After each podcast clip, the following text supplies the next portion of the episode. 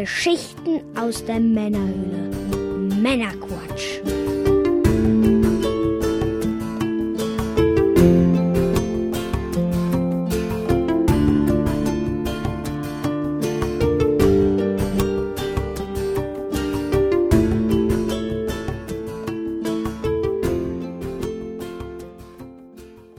Willkommen zum Männerquatsch, Folge 13. Wie die Zeit vergeht, wenn man Spaß hat. Mit dem Mike. Hallo. Und ich bin der Björn. Ja, heute wieder live, nochmal live vom Balkon. Komm, sag es, Mike. Wer hätte das gedacht? Petrus meint es tatsächlich richtig gut mit uns. Oh ja. Es ist warm. Ich habe zwar alibimäßig eine Jacke an, aber theoretisch bräuchte ich sie nicht mal. Es waren fast wieder 20 Grad heute. Also es ist unglaublich. Der Oktober... Der späte Oktober. Ja, sag nochmal was. Sag nochmal jemand was gegen die Klimaerwärmung. Ja. Ich dachte, jetzt wird Winter, aber nö. Nein. Klopf auf Holz. So. Oh ja. Ja, wie gesagt, vom Balkon melden wir uns heute wieder mit News bei euch. Aber das Wichtigste, Mike, wir sitzen draußen. Was rauchen wir heute? Ja, also tatsächlich, dadurch, dass das Wetter ja heute so gut nochmal ist, dachte ich mir, lässt du mal das Jahr 2017 in Ruhe mit der Jahreszigarre von Johns Ellsbury, der 2017er ausklingen. Wow. Ja, da haben die Masterblender feinsten Stuff, zumindest laut Beschreibung, zurückgelegt, um daraus eine Jahreszigarre zu formen, die ihresgleichen sucht. Die werde ich jetzt auch direkt mal antesten. Mhm. Ja, die Einlage Nicaragua. Oh. Ja, dann haben wir das Umblatt aus den USA. Broadleaf und ein Deckblatt auch aus Nicaragua. Das Ganze mittelstark, soll wohl recht geschmacksintensiv und würzig sein. Und ich flame sie jetzt direkt mal an und hoffe, dass sie mir auch gefällt. Was rauchst du denn leckeres, Björn? Ja, erstmal noch kurz zu deiner Zigarre. Diese Jahreszigarre habe ich mir auch besorgt. Die werde ich mir allerdings an einem späteren Zeitpunkt mal rauchen. Wie guter Wein, die wird nur besser. Ja, da bin ich auch sehr gespannt drauf, das gute Stück. Die gibt es auch nur in einem Format, im Toro-Format. Kostet 9,80 € das Stück. Ist ein bisschen was Besonderes. Ja. So viel Geld habe ich dafür ausgegeben. Willst du sie doch wieder in Humidor zurücklegen? Zu spät, die brennt gerade. Mein Geld. Ja, ich rauche eine Brasil, die hatte ich schon mal. Bahia de Brasil. Einlage, Umblatt, Deckblatt, alles Brasil. Vollmundig und würzig und angeblich weich im Aroma. Ich weiß nur, dass man die am besten raucht, wenn man was im Magen hat. Das habe ich eben erledigt. Was hast du im Magen? Schön Pommes Hähnchen. Ein kulinarisches Highlight. Ja, da geht jetzt die gute brasilianische. Bei dir qualmt's schon, ich fange mal an. Und wie ist der erste Eindruck? Der erste Eindruck ist mild. Gut, es ist auch ein relativ großes, dickes Format. Da wäre es natürlich auch ungewohnt, wenn sie jetzt am Anfang schon direkt sehr brachial wäre. Mhm. Aber sie lässt auch viel Interessantes verhoffen. Ja, bin sehr gespannt. Ich auch. Also in den ersten paar Zügen war schon ordentlich Kirmes im Mund, um es mal vorsichtig zu sagen. Oh, das Prädikat Kirmes im Mund vergibt er direkt. Jahreszigarre, Björn, Jahreszigarre. Mhm. Ja, die sind immer sehr gut. Ja, es ist ähnlich so wie dieser Jahrestabak. Das macht mich auch immer total traurig, wenn der dann irgendwann leer geraucht ist. Hm. Du meinst den Pfeifentabak, Jahrestabak? Den Pfeifen-Jahrestabak, genau, den meine ich. Aber was soll man machen? Dafür ist halt auch einfach zu lecker, um ihn nicht zu rauchen. Ne? Hm. Meine brennt auch. Die ist ordentlich würzig. Also das wäre nichts für dich, glaube ich. Nee. Womit starten wir denn heute? Ja, womit starten wir? Ja, zunächst mal, das Gewinnspiel läuft immer noch. Echt jetzt? Ja. Also gerne mal auf der Webseite von uns, da gibt es einen Link, in den Shownotes gibt es einen Link und natürlich auf Facebook gibt es den Link. Das Ganze bitte einfach einmal liken und teilen und dann seid ihr dabei, dann seid ihr im Topf und dann geht die nächste Runde rückwärts. Dann werden wir es bald ausspielen, hoffentlich. Ganz im Ernst. Ganz im Ernst. Ich liebäugle schon die ganze Zeit mit der Idee, mir eine Xbox zu holen. Wenn jetzt langsam diese Spiele hier nicht rausfliegen, Dann hole ich mir eine Wii U und sage Dankeschön. Ist aber leider ein Switch-Spieler. Das sind Switch-Spieler? Ja. Habe ich gerade Wii U gesagt? Genau, du brauchst dann eine Switch. Ich brauche eine Switch. Wie komme ich auf die Wii U? Ah, ich weiß, wie ich auf die Wii U komme. Okay. Kommen wir später zu. Mhm. Ja. Möchte ich nicht. Du könntest auch hier bei, wie heißt denn nochmal diese Sendung im Fernsehen da mit hier... Ruft jetzt an, wenn ihr jetzt nicht anruft. Ganz im Ernst, Leute. Das könntest du auch ganz gut, glaube ich. Tatsächlich könnte ich das, ja. Will ich aber nicht. Also Leute. Ich würde mich dreckig fühlen. Okay, fangen wir mal an. Genug Blödsinn. Oh, ja, sagen wir mal ja. Ich habe heute Laune. Hau rein. Ja, Nintendo ist 128 Jahre alt geworden. Wenn das nicht mal eine Meldung wert ist. Durchaus. Das ist eine ganz schöne Weile. Am 23. September 1889 gegründet. Verrückt, wie lange es schon Konsolen gibt. Wir haben angefangen mit Spielkarten. Ah. Und der Gründer heißt, Achtung, japanischer Name, Fusajiro Yamauchi. Yamauchi ist einfach, weil so hieß ja auch noch der Nachfahre bis 2001, glaube ich, war er, oder 2. Anfang der 2000er, bis in die Gamecube-Ära war ja noch ein Yamauchi auch Präsident von Nintendo. Ja, in Kyoto gegründet das Ganze. Jetzt kommt erstmal wieder so ein dickes Flugzeug über uns. Naja, fliegt gleich vorbei. In den 1970ern ging es dann weiter mit Disney-Spielkarten. Da haben sie die erste Lizenz abgeschlossen. Später auch dann Spielzeug hergestellt, unter anderem auch mit Disney-Lizenz. Da gibt es ein tolles Buch, wo der Name mir gerade nicht einfällt, leider, wo dieses Spielzeug auch abgebildet ist. Dann haben sie angefangen mit den LCD-Spielen, den Game & Watch-Spielen, dann Arcade-Maschinen und dann später Heim-Videospielmaschinen. Ja, ist eine Firma mit langer Geschichte. Sehr lange. Ja, ein Traditionsunternehmen. Also 128 Jahre. Ist, ich weiß jetzt nicht genau, wie alt Sony ist, aber bestimmt nicht so alt. Wer ist schon 128 Jahre alt? Ja, Microsoft schon mal nicht. Nein. Ach ja. Ja. Ja, dann hat Super Mario Run, das Handyspiel, ein Update bekommen. Ja, ein Mike, lange erwartetes. Das Ganze ist Anfang Oktober erschienen. Mhm. Was spannend ist, es hat einen neuen Spielmodus bekommen, genannt Remix 10. Remix 10 besteht aus Leveln, die soweit schon existieren, formt diese allerdings ein bisschen um zu kürzeren Leveln, sodass man halt auch mal auf die Schnelle einen kurzen Run nehmen kann. Das ist so eines der Highlights. Mhm. Ja, ansonsten hat man jetzt die Möglichkeit, Daisy noch frei zu spielen, was sicherlich den einen oder anderen auch freuen wird. Ja. Dann ist noch eine komplett neue Welt mit neuen Leveln erschienen. Mhm. Und man kann das Spiel mit seiner eigenen Musik spielen, wer es mag. Mhm. Ich persönlich war jetzt nie unglücklich mit dem Nintendo-Soundtrack, der so mitgeliefert wurde. Nö, ich glaube, der ist ganz gut, aber gibt vielleicht Leute, die lieber ihre Musik dabei hören wollen. Ja, klein größeres Update kann man schon fast sagen, seit längerem mal wieder. Ein kleines, großes Update. Ja, gibt es wieder ein bisschen neues Spielfutter. Gut, ja, Nintendo weiterhin auf Höhenflug. Die Switch läuft wie geschnitten Brot. Deswegen ist auch die Nintendo-Aktie auf einem 10-Jahres-Hoch. Die Aktien haben den höchsten Stand seit März 2008. Das war das goldene Wii-Zeitalter. 2006, Ende 2006 ist die erschienen. Ja, um jetzt der hohen Nachfrage gerecht zu werden, wurde jetzt die Switch-Produktion auch auf 2 Millionen Konsolen pro Monat gesteigert. Das ist ordentlich. Und sie erwarten bis Ende des Jahres 20 Millionen Konsolen zu verkaufen. Und die schon sehr optimistische Schätzung von 13 Millionen haben sie damit quasi nochmal nach oben gesetzt. Die Erwartungen, die sie hatten. Und ja, das ist schon echt eine Hausnummer.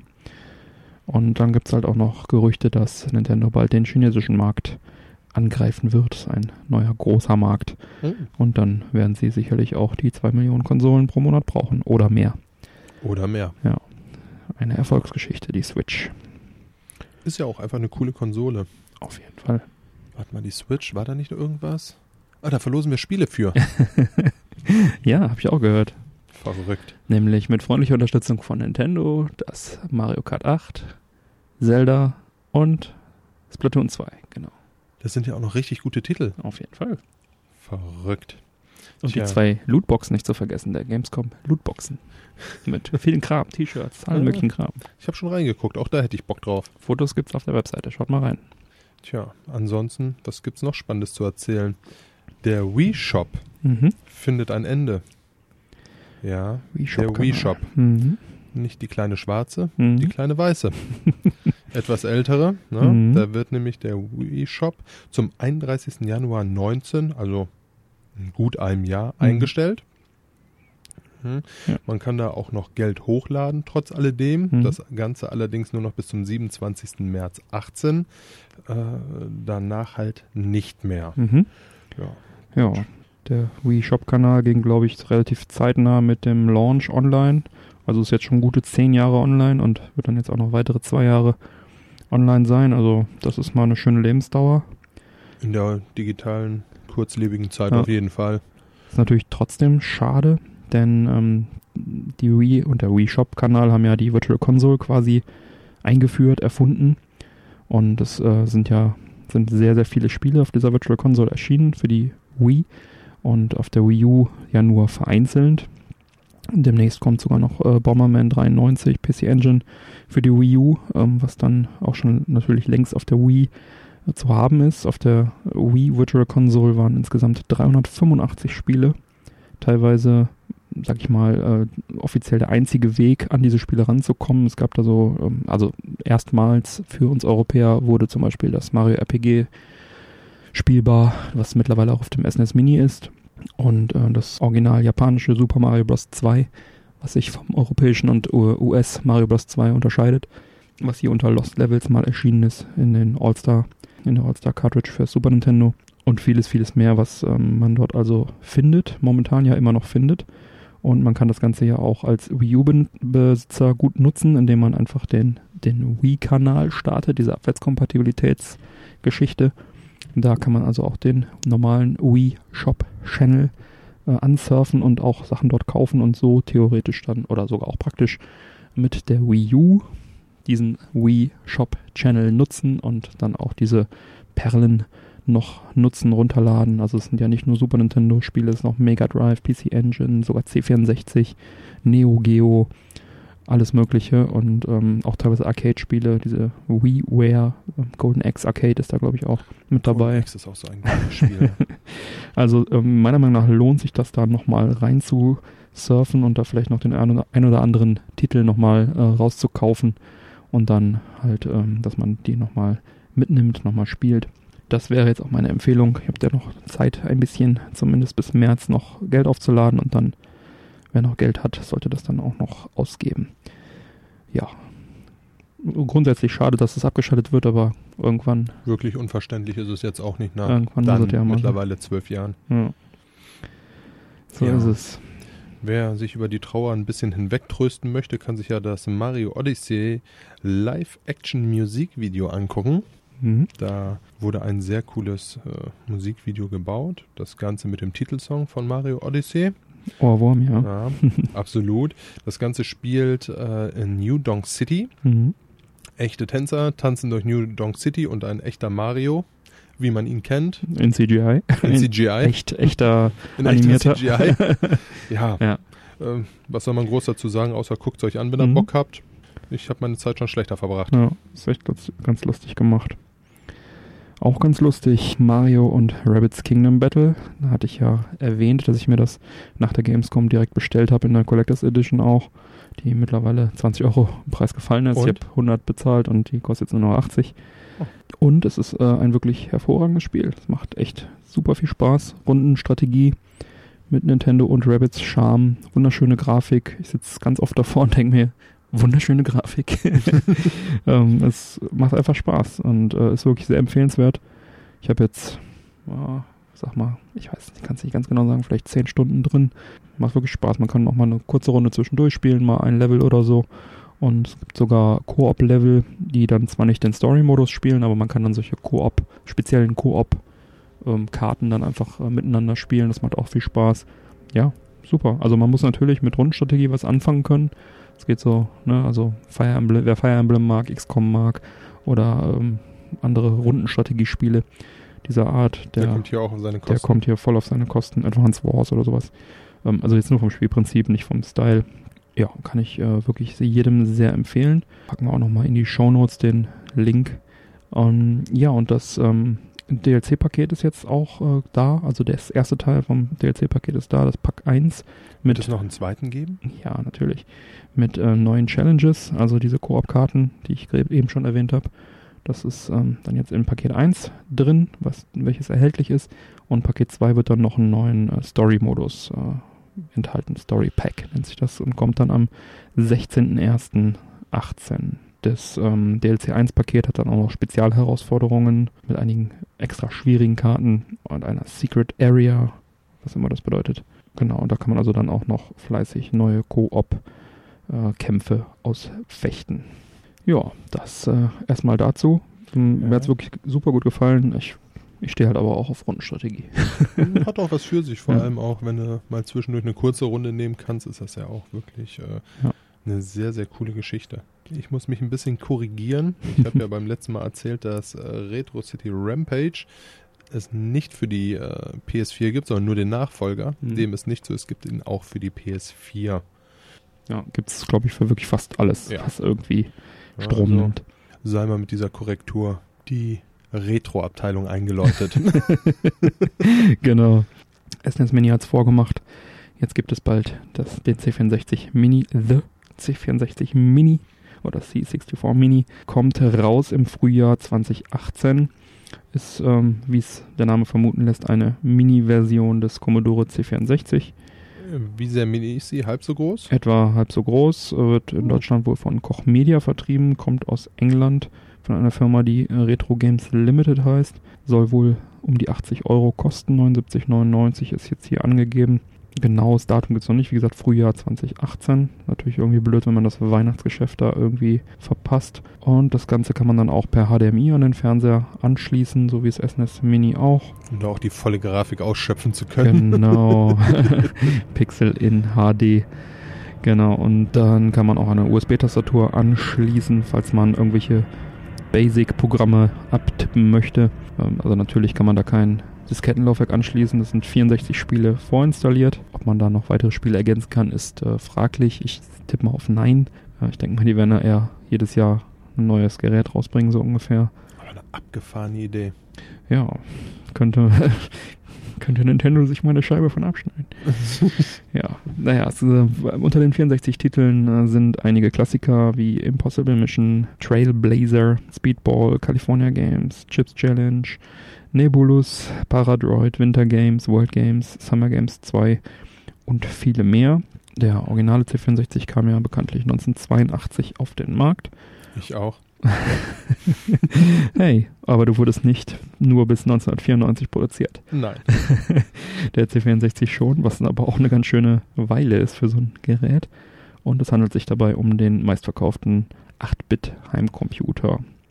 Wenn ich an den C64 denke, dann muss ich immer an dieses kleine Joypad denken. Mhm.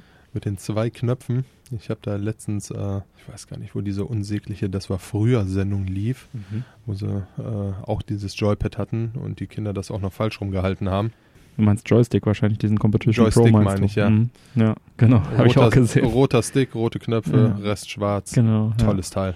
Ja, so ein ähnlicher Stick wird da auch liegen, allerdings haben sie wohl nicht die Rechte an einem Competition Pro bekommen. Wer sich nicht nur auf diese eingebauten Spiele beschränken möchte, wie wir in der Gamescom-Folge ja auch schon kurz erwähnt haben, wurde oder wird jetzt gerade an einem richtigen neuen Commodore 64 gearbeitet. Das macht der Jens Schönfeld von Individual Computers. Der hat da wohl ein komplettes Board neu gelayoutet und wird das wohl auch im nächsten Jahr auf den Markt bringen, beziehungsweise ist es teilweise schon in geringen Stückzahlen erhältlich. Auf der Gamescom konnte man, glaube ich, auch schon erste Versionen kaufen, aber so in der richtig großen Nummer wird es wohl erst nächstes Jahr kommen. Wie der Zufall so will, sind wir ja auch auf der Amiga 32 Veranstaltung in Neuss und dann in der nächsten Folge zusammen mit dem Eventbericht das mal hoffentlich in Erfahrung gebracht haben, was denn da mit seinem C64 so ansteht im nächsten Jahr. Ja, bin ich auch echt gespannt. Hoffentlich kriegen wir ihn vor die Flinte, ansonsten müssen wir die Infos nachreichen einfach. Ah, wir kriegen vor die Flinte, das läuft.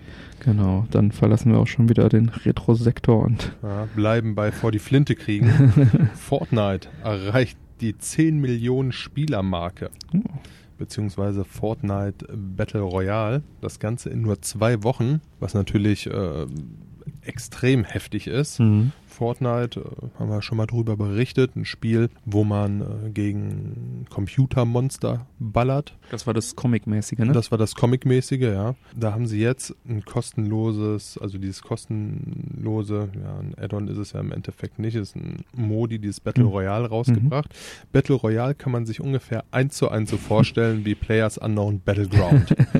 Okay. Ja, mit 2, 3 minimalen Änderungen. Okay. Aber prinzipiell ist es, wäre ich jetzt an der Entwicklung von PlayersUnknown Battleground beteiligt, würde ich vor Wut, glaube ich, platzen, um es vorsichtig zu sagen. Ich habe es heute mal angezockt. Mhm. Es ist ein sehr cooles Spiel, es macht extrem viel Spaß. Ich habe es mir jetzt auf der PS4 gezogen. Oh, tatsächlich. Ja, tatsächlich. Dachte ich mir, komm, spielst du mal einen Shooter auf der Playstation. Nicht zuletzt, weil die Festplatten von meinem Rechner voll sind. Aber es hat der Sache keinen Abbruch getan. Also es hat auch auf der Playsee extrem viel Spaß gemacht. Mhm. Es ist ein richtig cooles Spiel. Spielprinzip, wie gesagt, wie PlayersUnknown Battleground. Man fliegt allerdings nicht mit einem Flugzeug, sondern mit einem Bus. Der an einem Fallschirm ist nicht, wie so ein Heißluftballon über die Insel, springt dann da ab, wird nicht von einem Fallschirm, sondern von einem Fallschirmgleiter setzt man sich dann auf die Insel ab. Das sind die großen Unterschiede. Okay. Ja, dann unten angekommen, sammelt man Waffen, Medikits und. Die Map verkleinert sich. Es gibt einen Radius mit Schlechtwetter in diesem Falle. Mhm. Wenn man da drin ist, verliert man Leben. Das heißt, es rückt sich zusammen. Der letzte Überlebende ist der Gewinner. Und man hat halt noch die Möglichkeiten, Häuser und Fahrzeuge und ähnliches abzubauen und dadurch dann Wände, Brücken und solche Dinge zu errichten, was das Ganze halt sehr, sehr abgefahren und interessant macht und im Endeffekt auch der einzige Unterschied ist. Ja, ansonsten das Geballer macht halt einfach Spaß. Ja. Wie gesagt, am ersten Tag gab es bereits 1 Million Spieler, was natürlich auch einfach für Fortnite spricht. Also es ist ja auch ein Spiel, was sich sehr, sehr großer Beliebtheit erfreut. Dazu wurden dann ein paar Daten oder beziehungsweise ein paar Zahlen veröffentlicht, die ihresgleichen suchen. Und zwar haben wir, wie gesagt, 10 Millionen Battle Royale Spieler in nur 2 Wochen. Diese haben eine Spielzeit zusammen von 44.494.571 Stunden erspielt. Also sehr viele. Sehr viele, ja. Die Währung, die Belohnung dafür sind in diesem Falle Regenschirme. Und da wurden sich 6.957.908 verdient. Verrückt. So, und der Kampfbus, der besagte, es ist ja kein Flugzeug, mit dem man über diese Insel fliegt, sondern ein Kampfbus. Da sprangen insgesamt 292.715.319 Mal Spieler heraus. Verrückt. Ja, wer Bock hat, das Spiel kostet nichts, macht Spaß. Ich kann es empfehlen. Das Spiel kostet nichts oder dieser Modus kostet nichts? Dieser Modus kostet nichts, Entschuldige. Okay. Das Spiel selber hat ja momentan den Early Access, wo man von, lass mich nicht lügen, ich glaube 39 € bis 130 € sich irgendwelche Packs holen kann, dazu Bonis kriegt und dann spielen kann, seien es dann bessere Waffen oder Skins. Ne?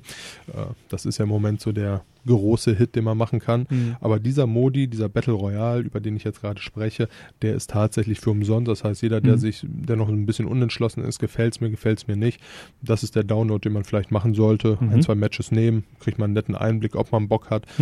Ich liebäugel jetzt ehrlich gesagt auch schon damit, es mir zu holen. Muss ich ganz ehrlich sagen. Also ich war sehr positiv überrascht. Wie gesagt, ich sehe es ja auch nicht aus Sicht der PlayersUnknown Battleground-Entwickler, sondern der Spieler. Ja. Es ist zwar schon wirklich frech, wie heftig da geklaut wurde, aber es ist cool und macht Spaß. Das ist wahrscheinlich jetzt irgendwie so wie Capture the Flag. Irgendwann hat jeder so einen Modus drin, ne? Ja. Ich erinnere mich nur an diesen, als wir uns mal vorbereitet haben auf eine News dazu und irgendwo ein paar Videos angeschaut haben.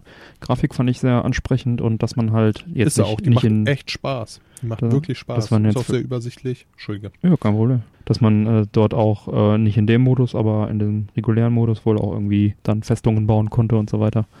Das fand ich auch irgendwie ganz interessant. Aber ich habe es, wie gesagt, noch nicht gespielt.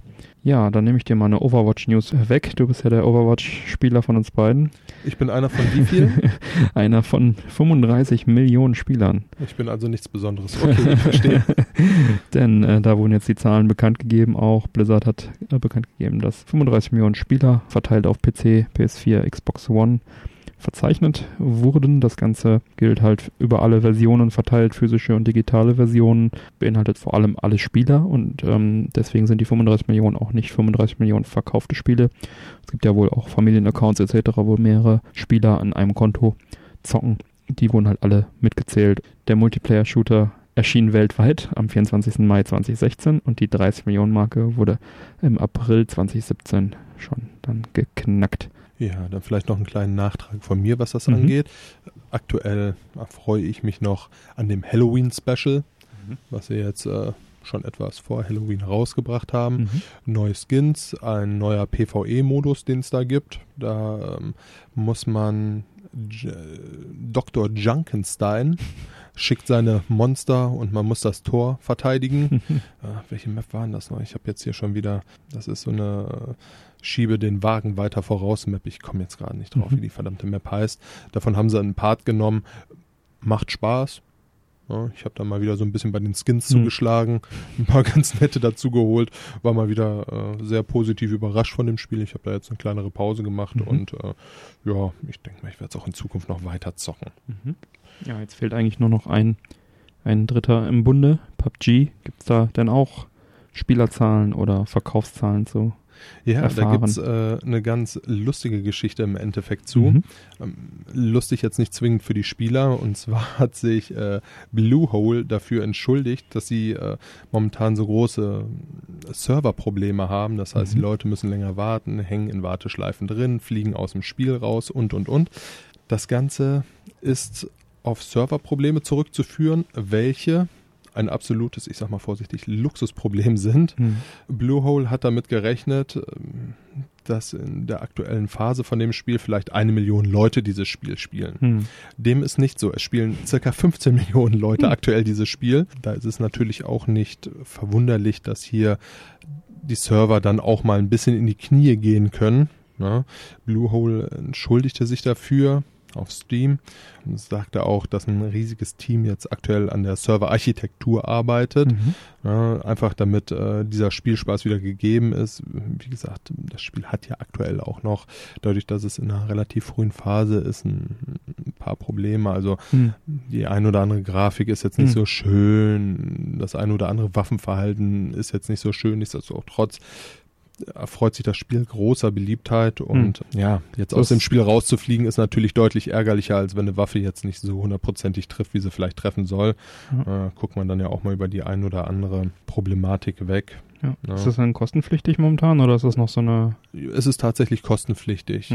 Kostenpflichtige Beta. Ja, lass mich nicht lügen, was habe ich denn dafür jetzt gezahlt? 20, 25 €, irgendwie sowas. Für ein unfertiges Spiel schon recht viel. Ist viel, aber ich bereue es auch nicht, muss ich ganz ehrlich sagen. Also ich werde da trotz alledem sehr gut mit unterhalten, es macht Spaß. Gibt viele Fans, ja. Ne? 15 Millionen. Man ist auch nicht wirklich alleine auf den Servern. Ja. Also ist ein sehr, sehr cooles Spiel. Was sicherlich noch in Schweren für Bluehole hinzukam, ist halt einfach der asiatische Markt, wo jetzt das Spiel auch zu finden ist. Hier waren die Cloud-Server wirklich derart schnell, dass Bluehole da gezwungen war, ungetestete Drittanbieter-Server nutzen zu müssen. Ja, das ist halt aktuell so ein bisschen die Problematik. Ich hoffe, sie bekommen es relativ schnell in den Griff. Gute Nachrichten gibt es trotz alledem noch. Sie arbeiten jetzt nicht nur an den Problemen, den sie haben, sondern halt auch tatsächlich daran, das Spiel weiterzuentwickeln. So wird jetzt hoffentlich in Bälde relativ schwammig festgehalten, wann das Ganze passieren soll. Soll eine neue Wüstenmap dazukommen und die Möglichkeit zu klettern. Und es werden wohl auch Gebirge in die Maps mit eingebaut. Dass man da dann noch ein bisschen mehr Erlebnis hat. Alles in allem sicherlich sehr coole Erneuerungen. Ich freue mich drauf, wenn es dann soweit ist. Ja, cool. Das klingt doch ganz gut. Ja, dann Update Sega Forever. Die schöne Mobile-Serie von Sega, wo sie Sega-Klassiker nochmal für die Mobile-Devices rausbringen. Da gibt es jetzt also ein neues Spiel, das nennt sich The Story of Thor. Es erschien 1994 für Mega Drive und in Amerika bekannt unter Beyond Oasis. Ist also jetzt auch erschienen für die Sega Forever Reihe, sprich kostenlos spielbar. Und man kann die Werbung halt irgendwie für ein kleines Geld dann deaktivieren. Also werbefinanziert sozusagen. Komplett spielbar. Und dann haben sie noch etwas hinzugefügt bei Golden Axe. Inspiriert vom SNES Mini kann man jetzt also auch bei Golden Axe eine Rückspultaste betätigen und dann 15 Sekunden Schritten das Spiel zurückspulen, wenn man irgendwo gestorben ist oder so. Und das werden sie wohl dann auch bei den anderen Titeln nach und nach dann nachziehen. Und ja, ist doch ein nettes Feature und das ist eigentlich auch eine nicht, ganz schöne Serie. Auch nicht ganz unnötig bei Golden Axe, dass man da die Möglichkeit hat, nochmal ein Stückchen zurückzugehen. Ja, auf jeden Fall eine schöne Serie, diese Sega Forever Serie, da man die Spiele ja wirklich kostenlos zocken kann und ab und zu halt mal einen Trailer sich anschauen muss zwischen den Leveln oder so. Das ist alles ein schönes Konzept. Absolut.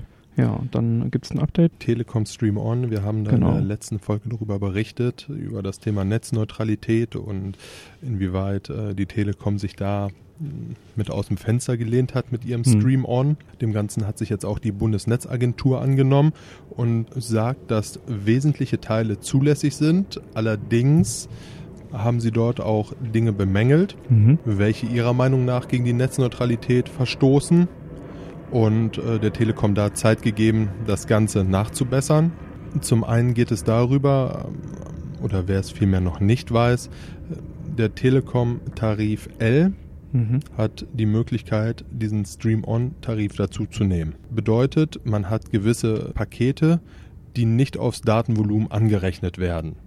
Beispielsweise ist es YouTube, beispielsweise ist es Amazon Prime, meine ich, ist drin, ja. Netflix ist drin, also sämtliche Sachen. Und laut der Telekom ist es jetzt auch kein großer Deal, in dieses Paket mit reinzukommen. Das sind ja Dinge, wo die Netzneutralität halt einfach ausgehebelt wird, weil nicht alles drin ist in diesem Volumen, halt sondern halt Daten tatsächlich selektiert wird. Genau, nicht neutral die Datenpakete behandeln, sondern selektiert wird. Genau, ja. So ist es. Das Problem an der ganzen Sache ist jetzt, was die Bundesnetzagentur zum einen bemängelt hat, ist es, dass es nur in Deutschland ist. Wir haben ja EU-Recht, das heißt, wenn ich meinen Tarif in Deutschland habe, dann kann ich den auch für gewisse Zeit im Ausland benutzen.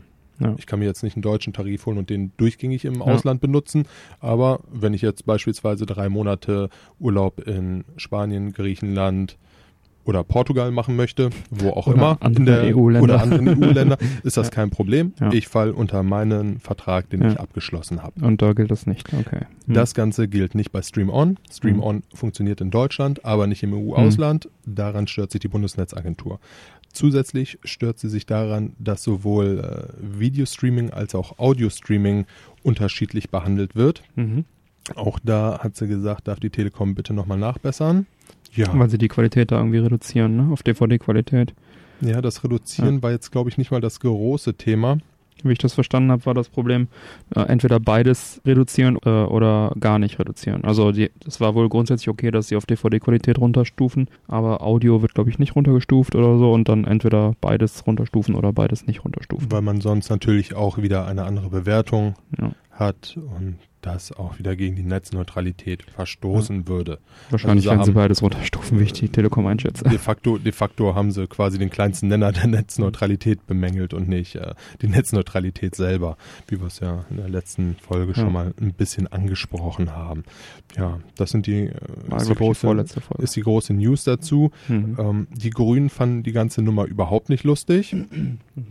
Die haben sich da eine deutlich intensivere Debatte drüber gewünscht und nicht ein einfaches Durchwinken auf dem kleinsten Nenner, der keinem weh tut, sondern tatsächlich mal eine grundsätzliche Debatte. Ich möchte mal behaupten, da haben sie auch nicht ganz Unrecht mit. Wäre sicherlich wünschenswert gewesen. Ja. Vielleicht kommt ja auch nochmal was nach. Ich meine, wenn sie da nicht nachbessern, ne? Oder EU-Recht, keine Ahnung. Ja. Ja, ansonsten ist Vodafone jetzt wohl auch seit Ende September mit einem ähnlichen Tarif auf dem Markt. Auch da wird sich jetzt zeigen, was es da zu bemängeln wird. Oder sie werden vielleicht einfach direkt gucken, was wurde bei der Telekom bemängelt und es anders machen. Ja, sicherlich jetzt nicht mehr so spannend, außer für einen oder anderen Vodafone-Kunden, dass ich sage, Mensch, da hätte ich Interesse dran. das Vodafone dann nachzieht. Ja, behalten wir mal im Auge, ne, wenn es da Neuigkeiten gibt. Ja. Werden wir diese vermelden. In der letzten Folge haben wir gerätselt, gibt es einen Unterschied zwischen UHD, Ultra HD und 4K. Gibt's den? Es gibt ihn tatsächlich, auch wenn er gerne von Herstellern auch nicht als solcher deklariert wird und jeder benutzt da wohl auch so ein bisschen andere Formulierungen für. Was bedeutet UHD, also Ultra HD? Das bedeutet die vierfache Auflösung von Full HD. Full HD hat ja 1920 mal 1080 und die Auflösung von UHD ist demnach 3840 mal 2160. Und 4K beziehungsweise 4K 2K, wie es auch manchmal genannt wird, beinhaltet im Prinzip UHD, denn 4K hat die Auflösung 4000 mal 2000. Im Kino gibt es dann noch das Format 4096 mal 2160, das ist dann wiederum etwas höher aufgelöst als UHD. Und ja, das ist halt, macht halt die Verwirrung komplett. Und dazu kommt dann auch noch, dass Hersteller wie Apple dann beim iPhone 7 mit 4K-Auflösungen werben, die dann aber nur eine 3840 x 2160 Pixel entsprechen, beziehungsweise auf dem iMac das 4K-Display 4096 x 2304 hat. Also wir merken uns, es ist alles irgendwie in der Range um 4000 x 2000, mal ein paar Pixel mehr, ein paar Pixel weniger auf einer Seite oder auf der anderen. Letztendlich beides geiles Bild. Ist nicht ganz das gleiche, hat halt im Detail haben sie da halt Unterschiede. Ich würde sagen, der Normalverbraucher wird da keinen Unterschied bemerken und wie Apple, wenn 4K draufsteht, ist nicht unbedingt 4K drin, was aber nicht zwingend eine Mogelpackung sein muss. Gut, hätten wir das auch geklärt oder auch nicht. Das HDR kursierte auch noch. Das ist nämlich, hat nämlich nichts mit HD zu tun. HDR ist nämlich High Dynamic Range und bedeutet, dass die HDR-Bilder eine höhere Dynamik haben, einen höheren Dynamikumfang und höheren Kontrast haben. Also es hat was mit Kontrast und Farben und Beleuchtung und so weiter zu tun. Das noch kurz als Nachtrag. So, nu ist aber hier genug mit Auflösung. Ja, jetzt kommt eine absolut unglaubliche Nachricht. Und zwar hat Google Apple für 9 Milliarden gekauft. So berichtete es das Dow Jones Magazin. Und bei dem jetzt die Alarmglocken angehen und der sagt, das ist doch totaler Blödsinn, er soll recht behalten. Natürlich kauft Google nicht Apple für 9 Milliarden, wäre ja auch verhältnismäßig günstig, um es mal vorsichtig zu sagen. Das Ganze ist eine Falschmeldung, wofür sich das Dow Jones Magazin auch entschuldigt. Es ist wohl auf einen Fehler bzw. auf einen Test. Das ist eine Testmeldung gewesen, den sie für interne Tests haben, hat sich ja irgendjemand diese lustige Meldung ausgedacht und die ist dann halt irgendwie mal kurz live gegangen für mehrere Minuten. Was, ja, unglaublich. Eigentlich so vielleicht als Platzhalter oder ähnliches gedacht war. Wer weiß es schon, woher jetzt dieser Blödsinn kam. Ja. Es ist eine lustige Geschichte, zumindest für alle, die mal kurz drüber lachen konnten. Ja. Ich denke mal, derjenige, der jetzt beim Amt steht und sagt, ja, ich hatte da eine gute Idee, war wohl nicht so brillant, vielleicht nicht ganz so lustig. Dow Jones Magazin. Für die Leute, die es interessiert, gehört zur Rupert Murdoch Group. Ein Magazin ist, glaube ich, ein Verlag sogar. Dow Jones Verlag, ja. Aber gehört auf jeden Fall zu dieser Rupert Murdoch. Genau, die bringen auch das Wall Street Journal raus. Unter anderem, ja, das ist ja ein riesiger... Oh, ja, Mann. Auch bei solchen großen Häusern schleicht sich hin und wieder mal ein lustiger Fehler ein. Also ganz ehrlich, wenn ich mit irgendwelchen Testmeldungen hantiere, dann überlege ich mir doch, nehme ich mir doch irgendeine Testmeldung, die im Worst Case, wenn es online geht, keinen Schaden anrichtet, irgendeine alte Meldung oder so. Aber dann gleich sowas. Ja. Ach ja, ich hoffe, der Praktikant hat da ordentlich auf den Arsch gekriegt dafür. Ich hoffe nicht. Der arme Kerl. Ich meine, wie schlecht er sich gefühlt hat, als er das gesehen hat. Ja. Kurz gelacht, bevor er dann von Securities vor die Tür begleitet wurde. Genau. Ja, ihr Schreibtisch ist schon leer. Ach ja, wir hatten mal irgendwann eine App gepickt, die hieß Too Good To Go und jetzt hat ein Supermarkt in der Nähe von München, der AEZ-Supermarkt in Fürstenfeldbruck, hat jetzt auch ein schönes Konzept auf den Weg gebracht. Das hat jetzt kein digitales Thema, aber ein wichtiges, wie ich finde, nämlich sie verschenken Lebensmittel, die einen Tag vor dem Mindesthaltbarkeitsdatum stehen. halt äquivalent zu Tafeln oder ähnlichen, aber sie haben halt bewusst ein eigenes System gewählt, einen Tag vor Ablauf, deswegen, weil sobald es abgelaufen ist, müssten sie haften für irgendwelche Schäden, die da passieren. Deswegen einen Tag vorher haben sie da relativ prominent wohl ein Regal aufgebaut in der Nähe des Kassenbereiches, wo dann jeder sich kostenlos diese Artikel dann nehmen darf. Und Mindesthaltbarkeit ist ja bekannt. Normalerweise halten die Dinger auch noch wesentlich länger. Und so vermeiden sie halt, jeden Tag hunderte von Produkten wegzuschmeißen. Haben da, bewerben das auch relativ offensiv. AECZ-Supermarkt sagt mir jetzt persönlich nichts, aber vielleicht die Hörer aus dem Münchner Raum werden es vielleicht kennen. Ja, und das kommt wohl sehr gut an bei den Kunden und auch der Supermarkt findet es klasse. Sie werden bis Frühjahr 2018 alle ihre 11 Märkte mit so einer Station ausstatten und sie sind wohl auch beim Landratsamt da abgeblitzt und das hat ihnen wohl davon abgeraten, sollte man doch nicht machen und ja, sie haben jetzt damit ein gutes Werk getan, wie ich finde, und ein schönes Zeichen gesetzt. Ja, das finde ich echt eine schöne Sache. Diese Lebensmittelverschwendung, gerade bei den Supermärkten, ist halt wirklich enorm, was da tagtäglich weggeworfen wird. Das ist einfach absolut unnötig. Da gibt es einfach Leute, die das gebrauchen können. Muss nicht sein. Und finde ich eine gute Sache, wollte ich hier an dieser Stelle einfach mal erwähnen. In den heutigen Zeiten mal eine gute News. Genau. Ja. Kommen wir wieder in Richtung digitale News. Ja. Ich weiß nicht, ob es noch jemand von euch kennt. Der AOL Messenger. Kurz AIM, wird eingestellt. Das Ganze am 15. Dezember. Nach über 20 Jahren ist hier Schluss. Und die Nachfolgefirma Oath stellt den Messenger. Auch ein komischer Name, ne? Oath. Egal. Ja, stellt ihn ersatzlos ein.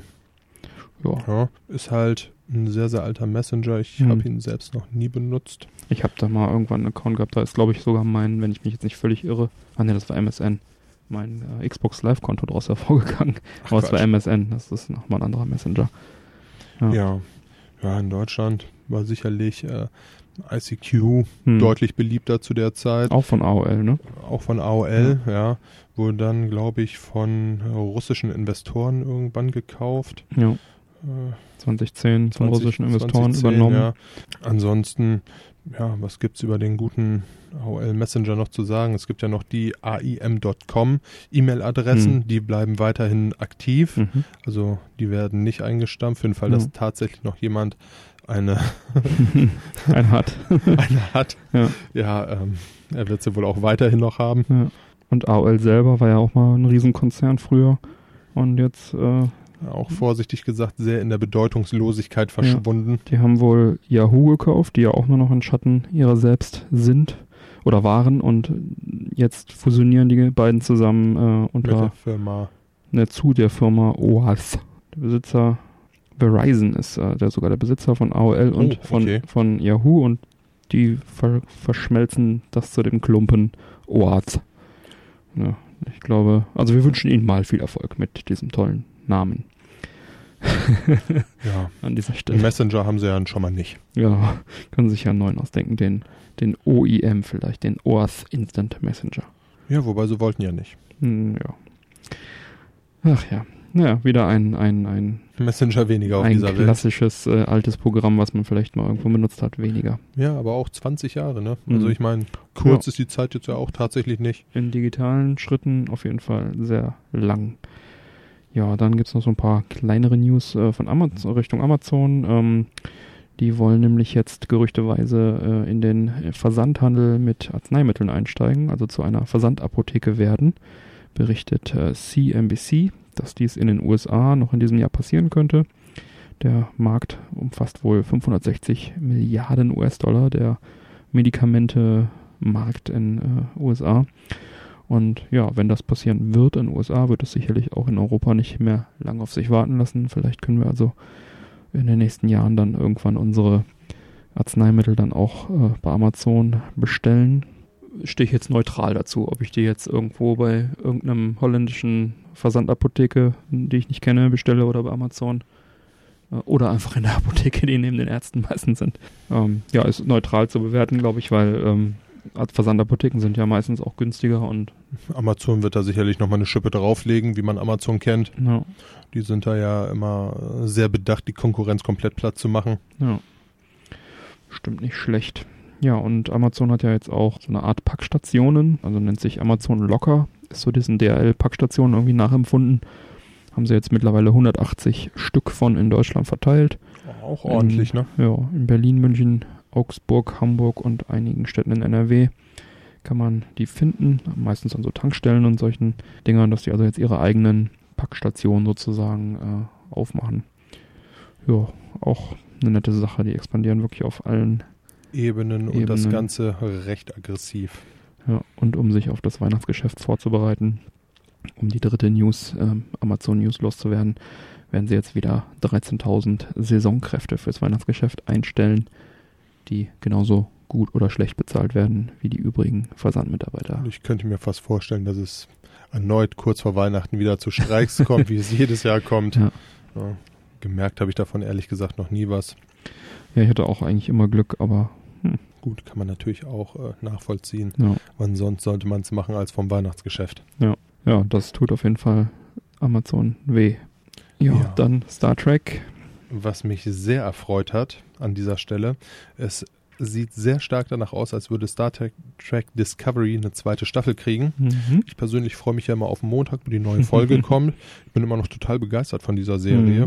Mhm. Gerne würde ich da jetzt auch viel mehr drüber erzählen, aber machen wir uns nichts vor, guckt sie euch an und hasst mich nicht dafür, dass ich euch jetzt hier wegspoile. Nein, keine Spoiler, keine Sorge. Ja. Vorher drehe ich den Mike hier den Saft an. Tu es nicht.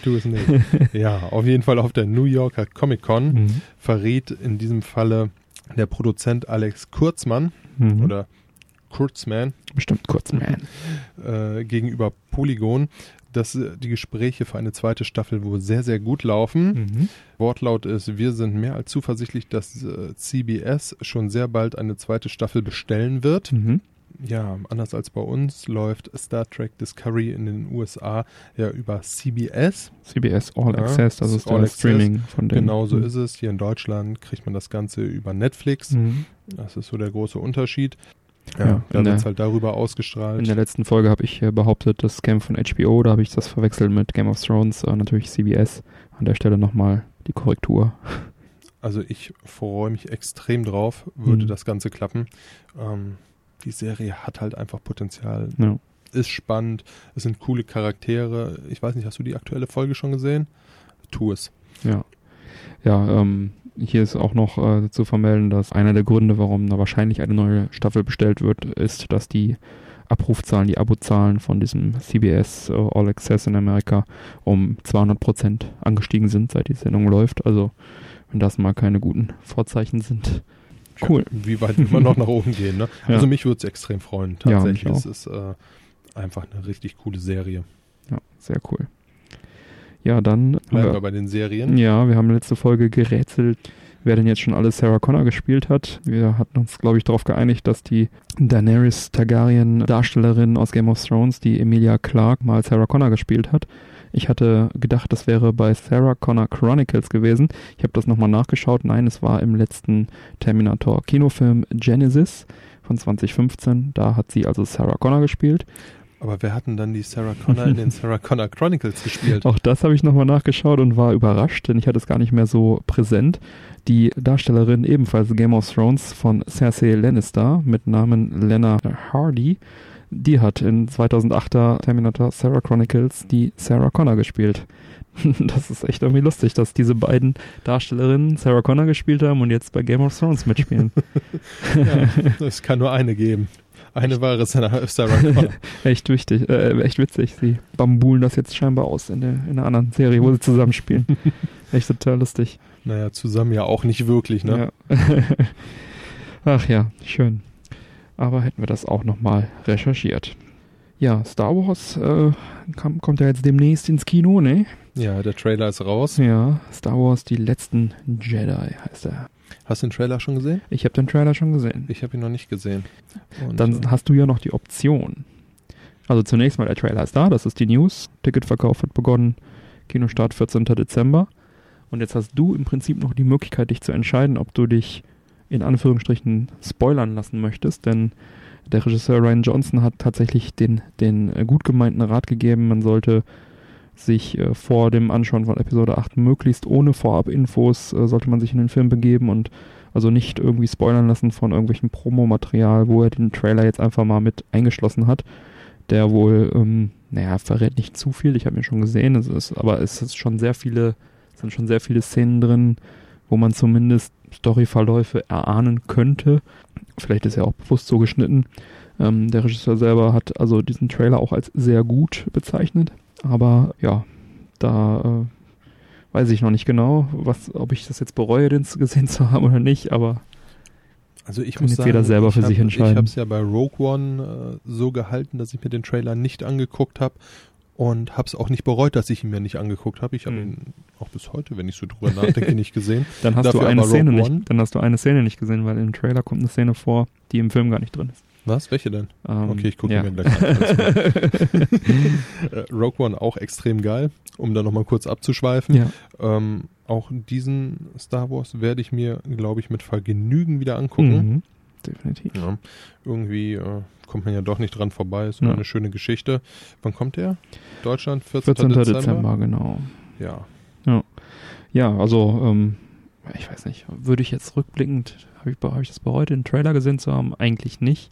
Also wenn ich mir überlege, es gab diesen Captain America 2 Trailer, der hat ungefähr die ganze Story oder zumindest ziemlich viele Key-Punkte damals gespoilert, den habe ich sehr bereut, den gesehen zu haben, den Trailer.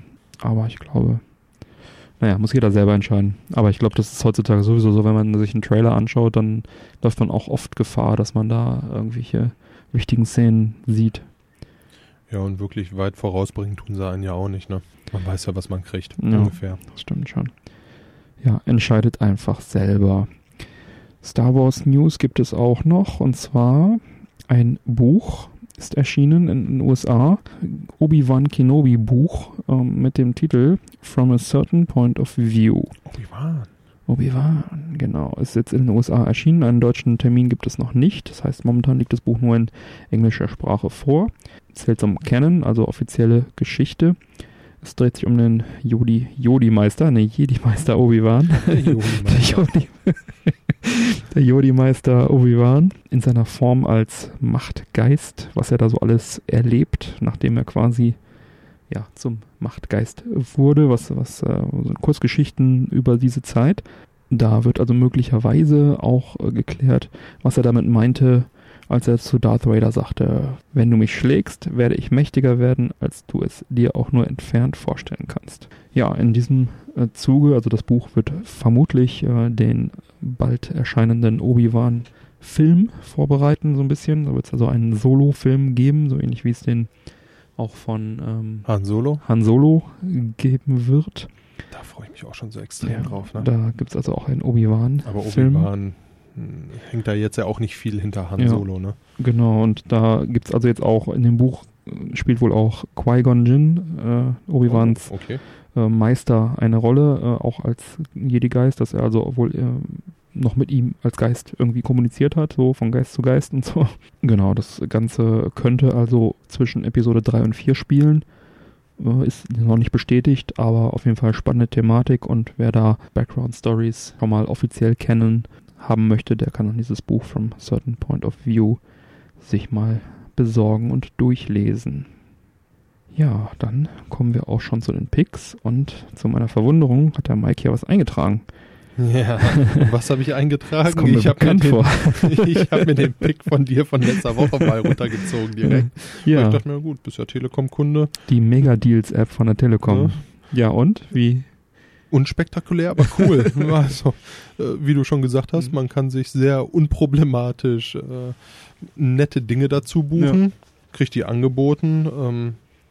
Eine schöne Sache. Ich weiß gar nicht, ob ich letztes Mal schon erzählt hatte, es gab wohl auch eine Powerbank fürs Handy, irgendwie kostenlos, zwar in Telekom Pink, konnte man sich dann im T-Punkt abholen. Und jetzt gerade ist, glaube ich, so ein Ladekabel, irgendwie so ein Universal-Ladekabel, was man als Schlüsselanhänger sich machen kann. Also so ein kleiner Schlüsselanhänger, der dann, wenn man so ausklappen kann, dann hat man halt ein Ladekabel für sämtliche Handys irgendwie immer dabei. Ist das so? Für Umme auf jeden Fall eine nette Geschichte. Und ich habe mir jetzt auch wieder eingefallen, wie dieses Gewürz hieß, dieses teure, was ich da bestellt habe, was immer noch nicht angekommen ist. Anker. Oh, es ist vergriffen, sehe ich gerade. Also, dieses der Schlüsselanhänger. Der ist vergriffen, ja. Naja, so ist es. Eine tolle App. Ja, ich habe auch einen Pick aufgeschrieben, und zwar eine App tatsächlich. Und zwar eine iOS-App für Phone und Tablet. Und die nennt sich Retro Game Collector von PureGaming.org. Und zwar, wie der Name vermuten lässt, ist es eine, ja, so eine Sammler-App im Prinzip, wo man seine Retro-Games archivieren kann und hat dann halt immer eine Liste parat, welche Spiele man hat. Man kann dann ein Spiel auswählen und kann dann auswählen, ob man es mit Verpackung hat, mit Anleitung oder nur lose das Spiel. Das Ganze ist sehr US-lastig. Es sind also alle aus US-Sicht alle Spiele drin. Es gibt aber auch bei einigen Systemen schon Filterfunktionen, dass man sagen kann, bei Dreamcast zum Beispiel, dass man sagen kann, nur die EU-Fassung anzeigen lassen. Das Ganze gibt es schon eine Weile und es waren früher einzelne Apps. Und jetzt mittlerweile ist es eine App, aus der man dann zentral per In-App-Purchase neue Systeme dazu kaufen kann. Um das Ganze mal auszuprobieren, kann man sich kostenlos einige Systeme ziehen, zum Beispiel 32X und Virtual Boy. Also diese Container-App, diese Retro Game Collector ist meines Wissens nach kostenlos.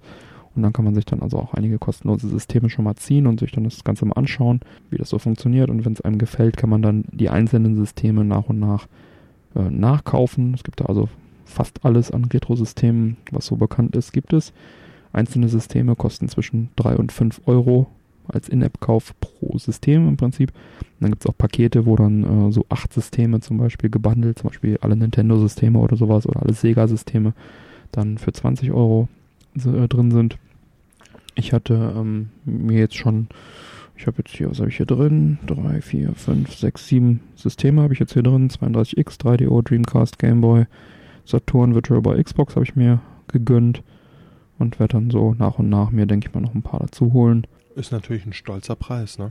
Ist ein stolzer Preis, aber es hat mir auch schon ganz oft auf irgendwelchen Börsen oder so geholfen, so, welches Spiel hast du denn jetzt oder welches hast du noch nicht, in welcher Form hast du es jetzt vielleicht nur vorliegen. Also es ist halt eine schöne, eine sehr luxuriöse Liste. Die meisten Spiele, es gibt halt nur sehr wenige, sag ich mal, EU-exklusive Spiele, die jetzt hier komplett fehlen, also die meisten Spiele sind halt drin, von daher ist es jetzt nicht so schlimm, dass dann da das US-lastig halt ist, das Ganze. Mir gefällt die App sehr gut, ich benutze sie sehr gerne. Jetzt, als ich auf das iPhone 8 umgestiegen bin, bin ich halt auch umgestiegen von diesen einzelnen Apps auf diese Container-App, auf diese eine App. Da hatte ich auch Probleme, die Xbox wollte einfach nicht in diese App sich überführen. Hab dann da also den Support angeschrieben, beziehungsweise da die E-Mail geschrieben an puregaming.org. Und die waren also wirklich sehr, sehr hilfreich, sehr, sehr freundlich, innerhalb von Minuten geantwortet und haben das Problem dann auch mit mir gelöst und bin dann jetzt so auch an die Xbox-App wieder gekommen. Und sehr cool. Also sehr nett, sehr, also man merkt, das sind auch Enthusiasten, die das machen und das ist jetzt keine große Firma dahinter oder so. Von daher unterstütze ich das auch ganz gerne. Zu Recht, das hört sich doch gar nicht verkehrt an. Und mir ist jetzt auch außer auf dem Mac oder so, außer auf dem Computer, ist mir jetzt auch kein mobiles Produkt bekannt, was da mithalten kann. Es gibt eine Webseite noch, RetroCollect.com gibt es noch, die ist auch ganz gut.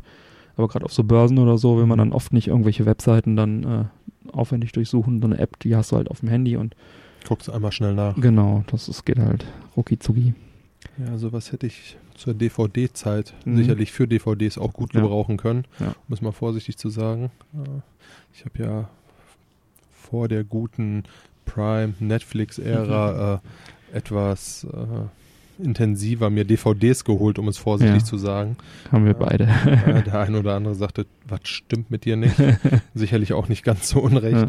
Ja. Nichtsdestotrotz habe ich da halt auch teilweise DVDs doppelt und dreifach drin stehen, weil ich es nicht wusste und jedes Mal vor den großen Regalen stand und dachte, ach geil, da hast du Bock drauf. Ja. Zumal zu der Zeit ja auch ganz oft dann kam irgendwie 2 Jahre später nochmal dasselbe Film mit einer anderen Version raus und nochmal eine Minute länger und nochmal mehr Bonusmaterial und das, da konnte man schon sich leicht verlieren, hast du recht. Ja, ähnlich wahrscheinlich auch mit den ganzen Retro-Spielen. Da gibt es ja auch die ein oder andere Version. Ja, das stimmt.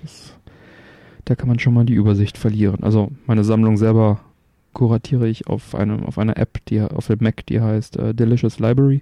Ist auch sehr zu empfehlen. Und auch auf RetroCollect.com.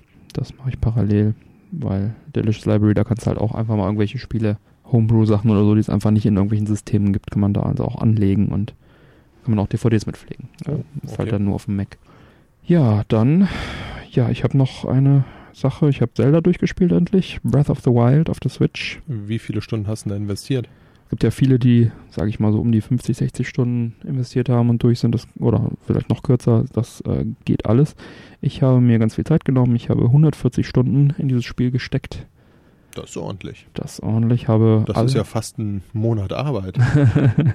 Ja, ich habe da wirklich in aller Ruhe mir da Zeit gelassen, hier einen Stein umgedreht, hier einen Grashalm umgemäht, wie man so schön da machen kann in Zelda, alle Erinnerungen geholt und alle 120 Schreine gemacht. War erst aus irgendeinem Grund der Meinung, es gibt 116 Schreine, hab mich schon gefreut, schon irgendwie über Facebook gepostet, yay, alle 116 Schreine, bis dann so die ersten Kommentare kamen, ja, es sind aber 120. Also zack, direkt nochmal dran gesetzt, nochmal eine Stunde reingesteckt und dann auch noch die anderen schnell dann, die habe ich mir dann allerdings rausgesucht, wo die sind und so, da hatte ich dann keinen Nerv, nochmal alles abzusuchen. Ja, und dann habe ich auch das Spiel gleich dreimal hintereinander am Stück den Endkampf gemacht. Das hat den Grund, wenn man alle Erinnerungen hat, gibt es nochmal ein etwas leicht erweitertes Ende, eine andere Sequenz. Oh, und okay. Ich war auch der Meinung, ich habe alle Erinnerungen. War nicht so? Und doch, ich hatte alle Erinnerungen, nur ich hätte nochmal zu dieser Impa ins Dorf gehen müssen und der das auch nochmal erzählen müssen, dass ich die... Nee, das stimmt gar nicht. Nein, das stimmt gar nicht. Nachdem man alle Erinnerungen hat, muss man nochmal an einen bestimmten Platz gehen. Und dann war das so? Ich weiß nicht, ob ich... Auf jeden Fall, das musste ich dann nochmal machen. Dann habe ich es nochmal durchgespielt und dann hatte ich auch tatsächlich das Ende. Warum habe ich es nochmal durchgespielt? Weil es so schön war? Oder habe ich es nur zweimal? Ich meine, ich hätte dreimal diesen Endkampf gemacht. Ich glaube, weil ich mir nicht sicher war, ob das jetzt schon das alternative Ende war. Und dann habe ich es nochmal durchgespielt, um dann nochmal zu sehen, wie das nicht alternative Ende war. Mit dem alten Save. Ich weiß nicht. Auf jeden Fall habe ich es mir einfach durchgespielt. Jetzt habe ich es durch. Ich habe beide Enden gesehen. Ich habe alle Erinnerungen. Ich habe alle Schreine. Mehr geht nicht. Und ja. Und doch, ich konnte noch diese Crocs einsammeln. Man kann irgendwie über 600... So Crocs, das sind so Koboldkacke, kann man einsammeln. Ja, wenn man alle einsammelt, kriegt man, glaube ich, ein großes Stück Koboldkacke, ich weiß nicht mehr genau. Aber das ist sinnlos, weil das würde ewig dauern. Ja, ist ein tolles Spiel, hat mir sehr gut gefallen. Ich habe kein DLC gekauft bis jetzt. Gibt ja da auch nochmal DLC, da kommt wohl auch noch was. Mal schauen, vielleicht, wenn das mich überzeugt, werde ich es vielleicht nochmal reingucken. Jetzt überlege ich gerade echt, warum ich es dreimal durchgespielt habe. Naja. Ich werde schon wissen. Wird schon einen Grund gehabt haben. Bestimmt. Jetzt ist es durch. Auf jeden Fall viel Spaß gemacht. Braucht man einen Grund, um zu spielen? Ja, ich war schon so ein bisschen angenervt, weil ich das mit den Schreinen erst verpeilt habe und dann den Erinnerungen nochmal verpeilt habe. Aber jetzt habe ich es. Ja, so ist es. Wie zufrieden bist du mit deinem Zigärchen? Sehr zufrieden. Also sie ist vor allem milder, als ich erwartet habe. Also... Wahrscheinlich, weil ich was im Magen habe, weil wenn man die auf nüchternen Magen raucht, dann ist es schon sehr hart. Das sollte man nicht tun. Rauchen ist ja eh nicht so das Cleverste. Wie sieht es mit dir aus? Würzig, auch zum Ende hin immer noch sehr, sehr mild. Also die wird nicht in irgendeiner Art und Weise scharf. Es ist eine tolle, sehr leckere Zigarre. Und ich ärgere mich gerade, dass ich mir nicht noch eine zweite mitgenommen habe. Aber nichtsdestotrotz ist es... Ja, ich gehe jetzt tatsächlich davon aus, dass es der Saisonabschied auf dem Balkon ist für dieses Jahr. Das könnte sein, ja. Wer weiß, aber sag niemals nie. Ne? Jetzt haben wir es schon die letzten drei Male, haben wir schon gedacht, das wäre das letzte Mal gewesen. Ja, würde mich ja freuen, wenn es nicht der Fall wäre, aber wenn es der Fall ist, hätte es, glaube ich, kaum eine bessere Zigarre gegeben als diese, um den Abschied zu feiern. Fürs Grande Finale. Grande Finale. Ja, wenn wir nochmal rauchen, müssen wir die Feuerzeuge nachfüllen, die sind beide leer. Haben wir jetzt tatsächlich über den Podcast 2 Feuerzeuge leer geraucht? Ja. Über diverse Podcasts. In einer Saison, wobei hier blubbert noch was, also das kann eigentlich nicht leer sein. Hm. Naja, holen wir mal einen Schraubenzieher raus. Ja. Oder gönnen uns einfach mal einen neuen Flamer für 5 Euro. Ja. Naja. Egal. Wie dem auch sei, wie du so gerne sagst. Ja, dann sind wir auch schon wieder durch. In der nächsten Folge gibt es dann den Bericht zur Amiga 32 und jetzt zeitgleich mit diesem Podcast müsste dann auch die Whisky-Folge für die Unterstützer verfügbar sein und dann in circa 2 Wochen dann mit der nächsten Folge kommt dann auch für alle die Whisky-Folge online. Ja, die Shownotes findet ihr wie immer auf männerquatsch.de. Und neue Folgen gibt es wie immer jeden 1. und 3. Montag im Monat. Damit ihr keine Folge mehr verpasst, fügt doch gerne den Podcast eurem Podcatcher der Wahl hinzu, der Podcast-App eures Vertrauens. Wie ihr das machen könnt, findet ihr auf der Webseite eine kleine Anleitung. Vielen Dank an unsere Patreon-Unterstützer. Vielen, vielen Dank. Es freut mich immer wieder von euch zu hören. Ja, auch Feedback immer wieder gerne. Und wenn auch ihr Nicht-Unterstützer da draußen, wenn auch ihr uns unterstützen wollt, dann tut das doch gerne mit ab $1 geht's los auf patreon.com. Den Link dazu findet ihr auf der Webseite. Dort könnt ihr uns unterstützen und dann bekommt ihr auch die Sonder- und Bonusfolgen direkt aufs Handy und die Sonderfolgen auch schon zeitexklusiv 2 Wochen früher als die anderen. Und ihr habt dann natürlich auch euren persönlichen Patron-RSS-Feed, wo dann also auch die Bonusfolgen wie die Langfassung der Interviews und so weiter direkt aufs Endgerät kommen. Und wer uns ohne finanziellen Aufwand unterstützen möchte, der kann das tun, indem er auf unsere Affiliate-Links, auf unsere Amazon-Banner auf der Webseite klickt. Vor dem Einkauf einfach kurz draufklicken oder direkt, wenn ihr ein Spiel kaufen wollt, worüber ihr im Podcast hört, verlinken wir auch immer die Affiliate-Links auf der Webseite. Da würden wir uns sehr freuen. Da haben wir dann auch etwas davon. Oder ihr könnt uns bei iTunes eine 5-Sterne-Bewertung geben. Dann werden wir dort auch etwas sichtbarer und auch andere Menschen finden unseren Podcast. Ja, ansonsten bleibt mir zu sagen, bitte empfehlt uns weiter. Vielen Dank für die Aufmerksamkeit. Habt eine gute Woche. Auf Wiederhören und bis bald. Bis bald. Tschüss.